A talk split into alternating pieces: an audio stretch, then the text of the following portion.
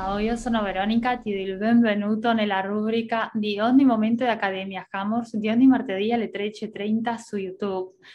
Oggi ti porto un video con il quale perderai la coscienza del tempo. Sono 28 minuti che sembrano durare solo un batter d'occhio perché è troppo interessante, vedrai. Si tratta di un video proposto dalla dottoressa Laura Gregoldo, fondatrice dell'Accademia Hammers, in cui risponde a una domanda ricorrente. È possibile ritornare a vivere una nuova esistenza dopo la nostra morte? Ti lascio con il video podcast e ti mando un grande abbraccio. Ci vediamo presto. Ciao Veronica, grazie, grazie ad ogni momento. Ciao a te, ben trovato, ben trovata. Oggi ehm, parliamo di un argomento eh, che penso, insomma, del quale credo tutti abbiamo sentito parlare e eh, riguarda appunto mh, mm, tutto quel mondo e, che ci parla delle, della vite passate, della regressione, della possibilità di accedere a memorie antiche sopite. Vero è, eh, essendo appunto cercando io di essere a metà tra il mondo olistico e il mondo diciamo cosiddetto scientifico, cerco sempre di portare uh, una visione che sia che possa dar da mangiare, ecco, diciamo così, sia a, a coloro che abitano in un mondo, sia a coloro che abitano in un altro. E posto che di fatto nella nostra cultura eh, po' per motivi di cultura religiosa, un po' anche per abitudini proprio eh, socioculturali in genere, eh, non siamo abituati mediamente, ecco, o, o, sempre in passato specialmente, insomma, meno abituati a ritenere che eh, possano essere esistite delle nostre vite passate, così come possono esserci dei collegamenti con le vite future. Vero è però che eh, ci sono altre culture che invece lo ritengono non solo reale ma anche piuttosto ovvio, partendo anche da presupposti piuttosto comprensibili dal punto di vista della scienza e anche del senso poi degli accadimenti, della natura, eccetera, perché, perché nulla eh, nel mondo esiste senza un pregresso, nulla accade senza che prima ci sia stato un presupposto e quindi può essere anche a livello logico, pensabile e intuibile che questa nostra vita presente possa non essere un caso e un accadimento una tantum fine a se stesso, ma che possa essere parte di una, di una catena di esistenze in cui passato, presente e futuro lanciano non solo degli spiragli sulla vita presente e, di conseguenza anche sulle vite future, ma anche il perché, il senso e il perché di tanti accadimenti che a volte sembrano inspiegabili, perché mh, spesso ci siamo trovati a domandarci perché già alla nascita possono capitare cose di un certo tipo, anche significative, eh, piacevoli o spiacevoli, o perché ci ritroviamo a vivere a volte dei flash e sentire che abbiamo già visitato un luogo mai visto prima in questa vita o perché incontriamo persone che ci sembrano già eh, conosciute, già parte della nostra famiglia, di anime e quindi mh, mm, diventa anche abbastanza intuibile questo. Mh, mm, Resta il fatto che noi da buon, mh, avendo appunto anche una parte razionale di noi stessi, abbiamo bisogno di risposte. Ed è questo che fin da quando avevo 13, 14 anni, 15 anni, essendo affascinata appunto da tutto questo mondo misterioso, io ho cercato di trovare delle risposte, risposte facendo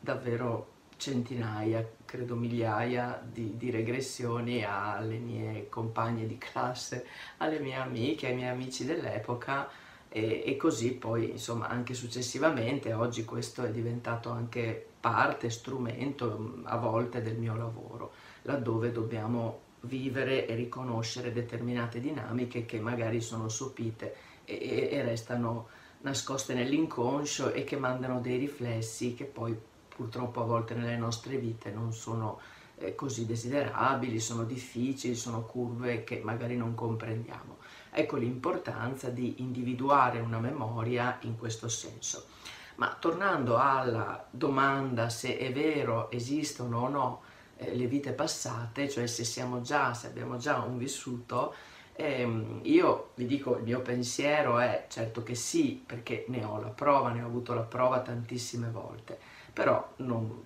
pretendo che chi è incerto ci creda, io sono sempre per l'esperienza personale ed è quello che cerco sempre, sempre di portare davanti a una possibilità di ricerca personale, sperimentazione individuale, proprio perché ognuno trovi le risposte da sé, perché sono le uniche valide.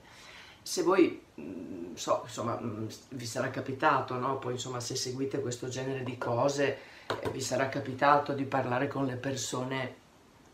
e dire ma io ci credo, credo no, nel, nelle vite passate, credo che possa, essere, eh, possa aver vissuto o tu possa, non so, possiamo esserci incontrati, eccetera. E perché effettivamente le persone tendenzialmente dicono ci credo o non ci credo. E il concetto del crederci o non crederci dipende dal fatto che effettivamente spesso e volentieri non si accede alla conferma, alla veridicità di un qualcosa, però siccome magari la sentiamo dentro o ci fa anche piacere perché è abbastanza rassicurante pensare che alla morte di questa nostra esistenza poi potremo tornare, insomma generalmente è, è un pensiero rassicurante. Mm, però non avendo conferme, non avendo certezze, si dice beh io ci credo. Ecco che cerco di portare con questo, con questo video che non vuole insegnare niente a nessuno ma vuole solo come sempre portare a farci delle domande e magari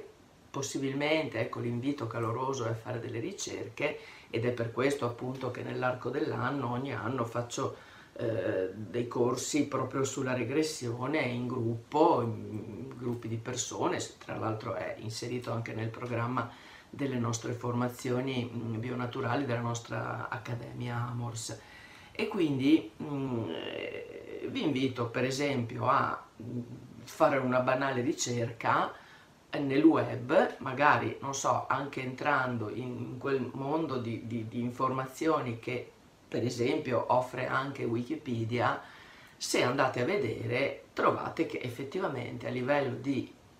risposte, di ricerche, fin da due secoli fa, quindi parliamo fin dalla fine dell'Ottocento nella nostra cultura occidentale,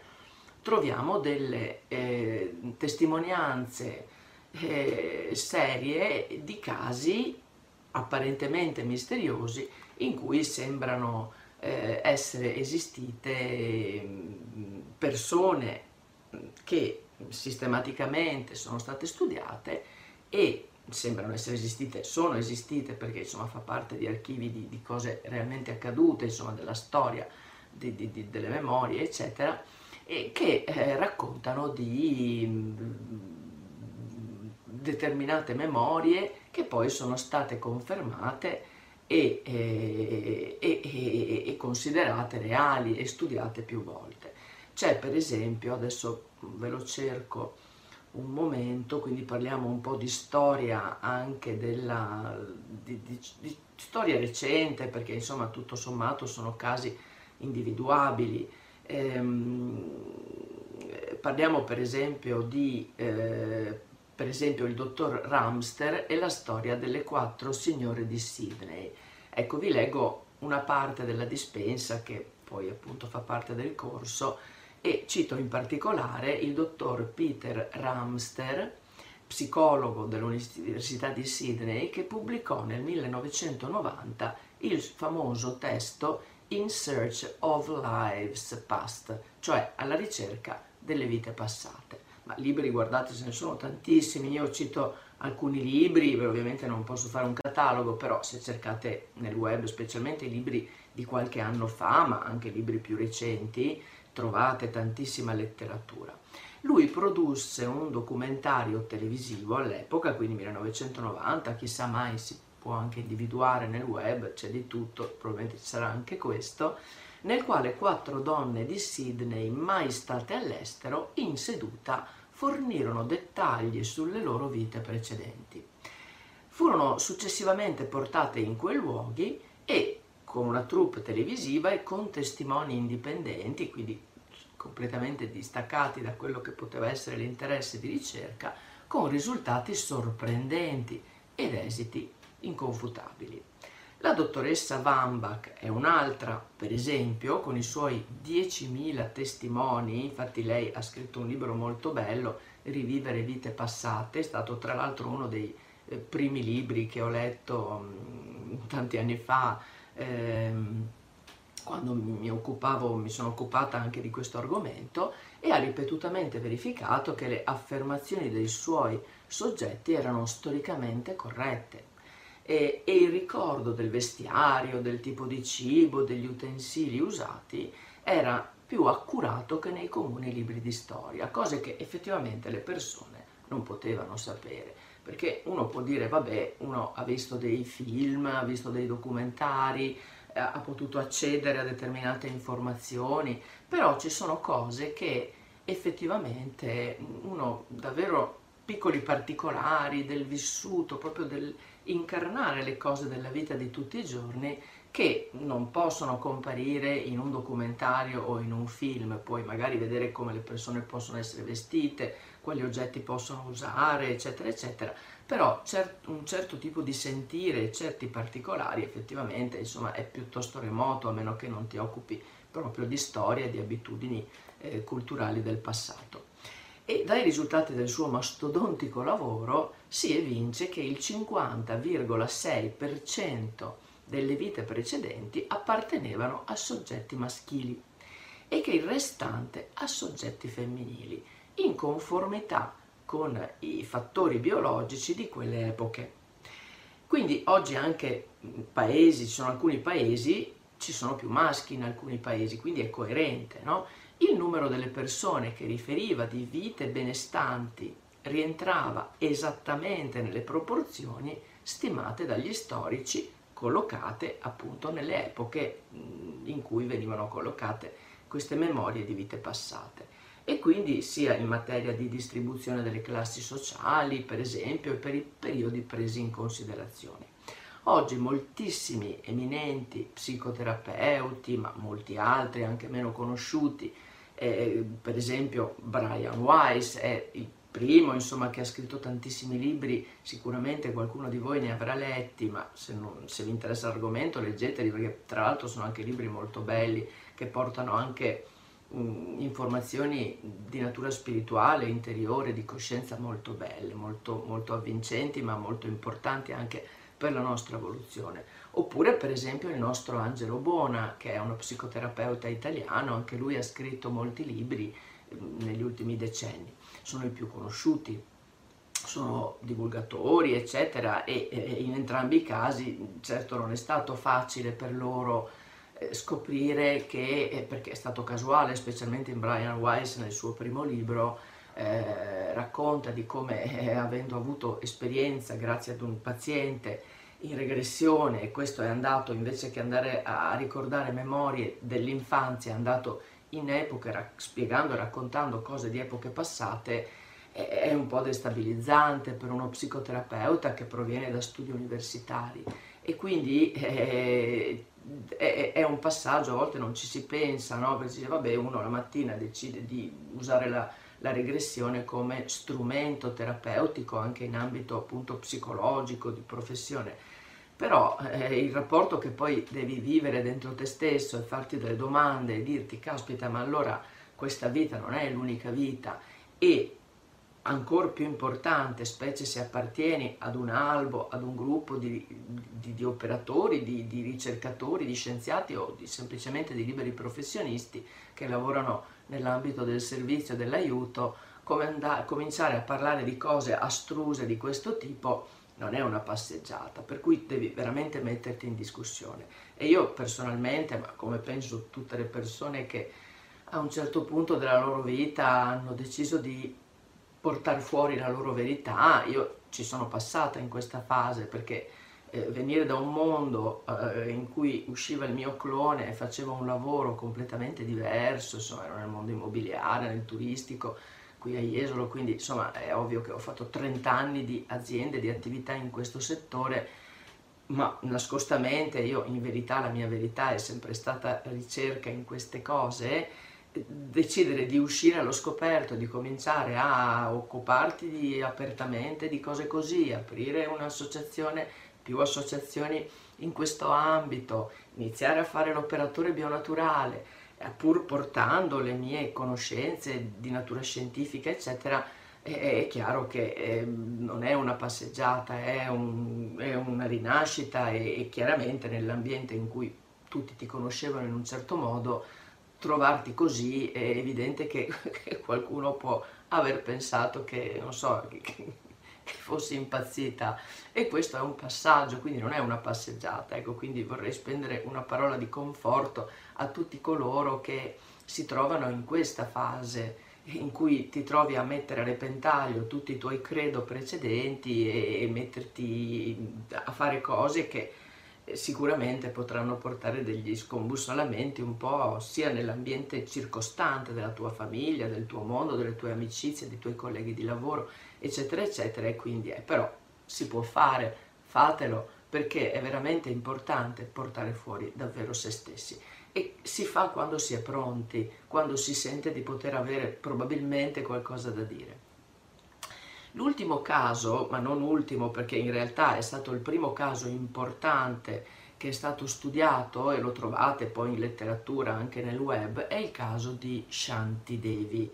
È ehm, una storia di questa, mh, si trovano anche le foto poi insomma di questa bambina, è uno dei più internazionalmente noti. Nel 1930 questa ragazzina indiana eh, fece molte affermazioni poi confermate dai fatti. Si identificò come Lujdi, eh, vissuta a Mutra in India, parlava quel dialetto eh, senza averlo mai imparato. E poco prima di arrivare nella casa in cui viveva, identificò con precisione molti luoghi, sostenne di avere dato alla luce un bimbo, insomma stiamo parlando di una bambina, no? che era morto dieci giorni dopo, il parto, sapeva dire con precisione eh, la posizione del mobilio quando abitava in quella casa, eh, sapeva di avere nascosto 150 rupie e infatti il marito della vita precedente confermò che li aveva trovati eh, dopo la sua morte e identificò i precedenti genitori tra molte persone che le erano state portate davanti appunto per verificare, eccetera. Chiaramente era seguita da dei ricercatori all'epoca, no? Quindi tutti fatti che in seguito vennero confermati come realmente accaduti. A Ludgi, a quella persona poi che la bambina aveva successivamente incarnato. E quando fu portata a Mudra, a Mutra, riconobbe il marito della vita precedente, che era un tal Kedar Nath, che parlò con lui.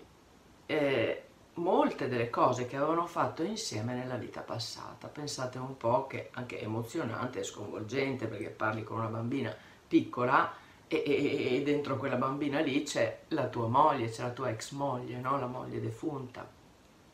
Per le autorità il caso fu talmente impressionante che per indagare su di esso eh, venne istituito formalmente un comitato di personalità di rilievo che comprendeva un importante uomo politico, un avvocato e il direttore responsabile di un quotidiano, un tal Pandit Nekiram Sarms, Tara, Chadmat, eccetera, eccetera, insomma, vabbè, sono nomi indiani, non ci interessano, ma trovate appunto, ripeto, queste cose. Il comitato giunse alla conclusione che Shanti conosceva cose che non avrebbe potuto apprendere né con l'inganno e, e, né con la frode né in qualunque altro modo, perché questa bambina Mutta non era mai stata, né aveva sentito mai parlare di questa famiglia, che era una famiglia comune, tra l'altro anche lei era una, una persona comune. Nessuno dei componenti del comitato conosceva Shanti, questa bambina, né aveva avuto con lei eh, contatti di alcun genere. Il verdetto definitivo stabilì in termini molto chiari che tutte le prove supportavano scientificamente e in maniera decisiva la reincarnazione. Il caso ebbe notorietà internazionale e attirò l'attenzione di moltissimi tra sociologi e scrittori occidentali, tant'è che negli anni 50, quindi stiamo parlando della prima parte del secolo scorso, negli anni 50 lo scrittore svedese Sture Lunnerstrand si recò in India per incontrare Shanti Devi e continuare a indagare in prima persona sui fatti documentati. Anche lui giunse a conclusione inconfutabile che il caso di Shanti Devi costituisce una prova esauriente a favore della reincarnazione eh, nella infatti scrive un articolo intitolato Reincarnation International del gennaio 1994 pensate quindi ha prodotto, prodotto l'articolo relativamente insomma pochi decenni fa. Un altro caso interessante è il caso della signora Smith tra l'altro c'è un libro anche molto interessante di Arthur Guirdham e un altro caso è questo appunto è famoso, mh, mm, è avvenuto in Inghilterra, quindi senza andare tanto lontano, parliamo di, eh, dell'Europa, no? quindi è accaduto in Inghilterra. Eh, questa sua paziente fin dall'adolescenza ebbe incubi angoscianti ambientati in una esistenza medioevale, nei quali sognava eh, di essersi bruciata sul rogo. Fornì copie di disegni, e di diversi, diversi di canzoni che non poteva conoscere, erano vecchie canzoni scritte da bambina, lei le aveva scritte da bambina, che esperti in francese medievale confermavano essere versi scritti in lingua doc, l'idioma parlato nella Francia meridionale tra il 1300 e il 1400, in pieno medioevo. Disse di chiamarsi Puerilia, eh, di essere vissuta vicino a Tolosa, eh, di avere umili origini e che a causa di un padre violento scappò dal fidanzato, un tal Roger de Grisols. Eh, ricordava anche particolari terribili della sua tragica fine sul rogo insieme al fidanzato, in cui autore era Pierre de Mezzarol. Quindi ci, sono, ci saranno, poi vennero trovate appunto delle conferme storiche, no? Il dottor Girdam, incuriosito, riscontrò quanto gli aveva narrato la sua paziente e, incuriosito negli archivi storici, individuò Roger, proprio Roger de Grisols e Pierre de Mazarol, che in Avignone fu davvero coinvolto nell'assassinio dei due inquisitori. La donna stupì gli esperti con la conoscenza dei catari di Tolosa perseguitati dall'Inquisizione nel 1900 e nel 1944 ricostruì parola per parola delle canzoni rinvenute negli archivi soltanto nel 1967, pensate un po', quindi nemmeno si sapeva di questi archivi. Conosceva dettagli storici che vennero alla luce solo dopo indagini molto impegnative. Conosceva ad esempio le figure su vecchie monete francesi, precisi monili e la struttura di alcuni edifici, particolari esatti sulla famiglia e sulle relazioni sociali, di persone che non erano presenti sui libri di testo e che alla fine eh, furono rinvenuti negli archivi dell'Inquisizione. E un'altra cosa era che la cripta di una certa chiesa veniva usata per rinchiudere i prigionieri religiosi e i dettagli di riti e abiti religiosi. Quindi Guirdam scoprì in seguito molte altre persone, tra l'altro è famoso, lo trovate testimonianze, anche video, e che condividevano gli stessi ricordi, queste persone. Eh, documentò il tutto nel libro The Catars and Reincarnation, cioè i Catari e la reincarnazione. È un libro famoso, probabilmente lo trovate. Pur essendo stato completamente scettico, come ero io, io non credevo in niente di tutte queste cose, pensate un po' adesso che vita sto facendo e a cosa mi sto occupando, io ero completamente scettica, dicevo no, non esiste niente, però ero ispirata a farlo, incuriosita perché io stessa mm, ho vissuto memorie e, e, e, sogni ricorrenti quando ero piccolina, incubi, eccetera, che poi ho, ho scritto e ho riportato e ricordo ancora dettagliatamente, poi riguardavano episodi di vite passate che poi erano, sarebbero stati significativi in questa vita, specialmente traumi, eccetera, che, su cui poi ho lavorato, quindi io per prima ero in conflitto, no? C'è questi due mondi, la razio e le intuizioni che sono in conflitto. Quindi ehm, altre informazioni ci sono, per esempio le importanti ricerche del dottor Stevenson, ehm, la più interessante ricerca scientifica fatta da lui, proprio condotta sulla reincarnazione, indagò in, mat- in maniera specifica, servendosi del metodo scientifico, sui ricordi spontanei di vite precedenti, per esempio chi ha bambini o chi ricorda sogni di infanzia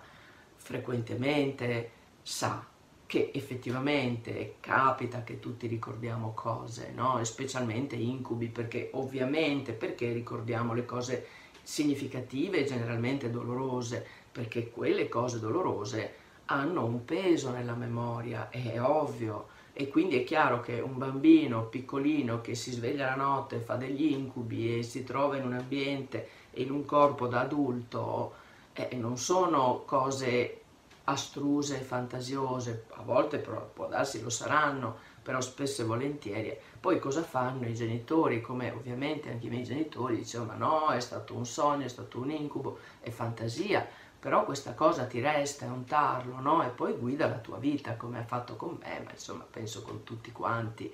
tutti quelli che si occupano di queste cose. E, e per concludere, appunto, per un certo numero di anni intervistò ehm, negli Stati Uniti, in Inghilterra, in Thailandia, a Burma, in Turchia, in Libano, in Canada, in India, in altri paesi, quindi questo ha girato, veramente Stevenson ha girato il mondo, oltre 4.000 bambini che sostenevano di ricordare eventi di vite precedenti. Quindi la procedura di indagine scientifica prevedeva il controllo e l'esame dei documenti, delle lettere, dei referti autoptici, dei certificati di nascita e di morte, referti ospedalieri, resoconti giornalistici e simili. Insomma, scoprì che nei casi di morte violenta, pensate un po', il bambino poteva presentare dei segni di nascita nel punto in cui era stato colpito. I nei, le voglie, i segni, determinate conformazioni fisiche. Ci sarà un prossimo video su questo argomento perché immagino interessi e lì vi racconterò i casi personali con cui ho lavorato, i casi, gli eventi che poi sono successi, perché è giusto insomma anche non solo di raccontare, raccontare cose di altre, di persone che non conosciamo, ma voglio portare anche casi di, attraverso il mio lavoro. E quindi mh, mm, chiudo, ormai sono 27 minuti, quindi direi che questo video è giusto che eh, trovi conclusione. Spero, penso sia un argomento che vi interessa e ti invito a scrivermi e a portare racconti di casi di questo tipo perché Amors è aperta, la nostra associazione, la nostra scuola è aperta a queste ricerche. E quindi se hai memorie raccontale, manda una mail, manda una mail alla mia mail che è laura.greguoldo eh, gmail.com eh, oppure a, alla mail della scuola info chiocciola hamors.com mi raccomando hamors con la H davanti a noi arrivano, non va benissimo, arrivano le mail porta le tue testimonianze perché potrebbero essere archiviate, potremmo incontrarci e magari insieme fare del lavoro di ricerca per questo argomento. Nel ringraziarti dell'attenzione, ti auguro ogni bene, ti auguro che verità, felicità, bellezza, salute luce abitino in te, nella tua vita, perché tu sei importante per te stesso, per te stessa, ma anche per il mondo. Ogni bene a tutti. Grazie.